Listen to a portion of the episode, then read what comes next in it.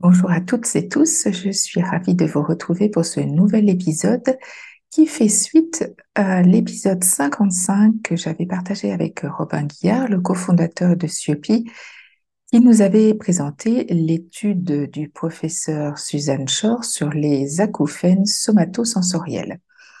Et je voudrais revenir aujourd'hui sur ce thème parce qu'on en parle de plus en plus les acouphènes somatosensoriels sont liés à un problème dans la zone de la tête ou et ou des cervicales et il est souvent causé par un trauma ou des manipulations ou des douleurs dentaires ou, et ou cervicales. Le professeur Levin euh, aux États-Unis a créé une série de mouvements et de contractions musculaire au niveau de la tête, du cou, euh, de l'articulation temporomandibulaire également, avec des pressions pour étudier la modulation ou non des acouphènes causés par ces mouvements ou ces pressions, ce qui est très très intéressant. Et l'étude clinique que je, vais vous présenter aujourd'hui, elle a été euh, mise en place au Québec par le Centre intégré universitaire de santé et euh, de services sociaux.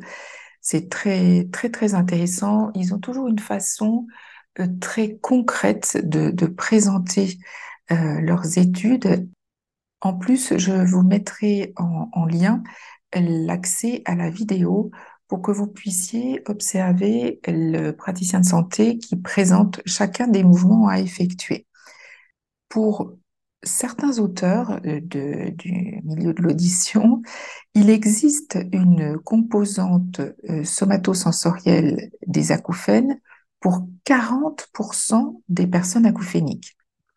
Vous voyez, ce, ce thème des acouphènes euh, somatosensoriels concerne vraiment beaucoup de monde et c'est la raison pour laquelle je voulais en parler à nouveau avec vous aujourd'hui. Alors, en quoi consistent euh, ces manœuvres dites de Levin, hein, donc du nom du médecin qui les a créées? Il existe 25 mouvements qui sont proposés avec chacun une grille de notation. Pour certains mouvements, les personnes sont testées vont ressentir une aggravation de leurs acouphènes, une diminution ou un résultat neutre. Donc je vous ai dit, je, vous mettrai euh, la, vidéo euh, en lien pour que vous puissiez les faire. J'ai suivi les, différentes manœuvres. C'est très très simple. Hein. Pour la majorité, on peut le faire seul. Ça, les mouvements consistent à provoquer euh, des contractions. Alors, il vaut mieux faire ça euh, dans une cabine insonorisée lorsqu'on est dans, un cadre médical ou si on le fait à la maison pour euh, observer les, les, résultats dans un endroit qui est le plus calme possible pour une raison très simple, c'est que pour pouvoir observer les variations de la perception de nos acouphènes plus facilement, il vaut mieux être dans un endroit calme. Sinon, on risque d'être perturbé par des bruits extérieurs. Donc la majorité de, ces manœuvres, de ces mouvements, consiste à contracter souvent les mâchoires de façon assez forte pour vraiment voir, ressentir, observer les effets lorsqu'on relâche la pression. On va observer les sensations.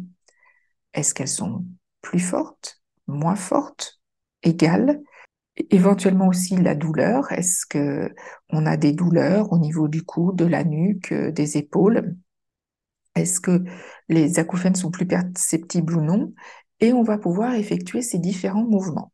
Je les ai testés. Je dois avouer que pour un certain nombre d'entre eux, l'augmentation de la perception de mes acouphènes était vraiment très perceptible. En revanche, les mouvements qui allaient à l'inverse de ceux qui me généraient euh, une hausse de mes acouphènes très importante, j'avais une perception qui était plus faible. C'est assez intéressant d'observer les mouvements qui vont générer pour vous une augmentation ou une diminution, je vous le souhaite, mais en tout cas de repérer les mouvements qui vont avoir un effet direct sur vos acouphènes.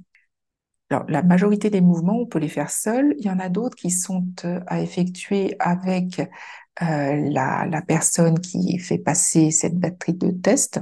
Pour une raison très simple, c'est que elle, je dis elle parce que sur la vidéo, vous verrez, c'est une femme. Elle, euh, elle fait faire un mouvement à son patient et elle, elle pousse dans l'autre sens. Donc, c'est intéressant de voir en forçant ce qui se passe.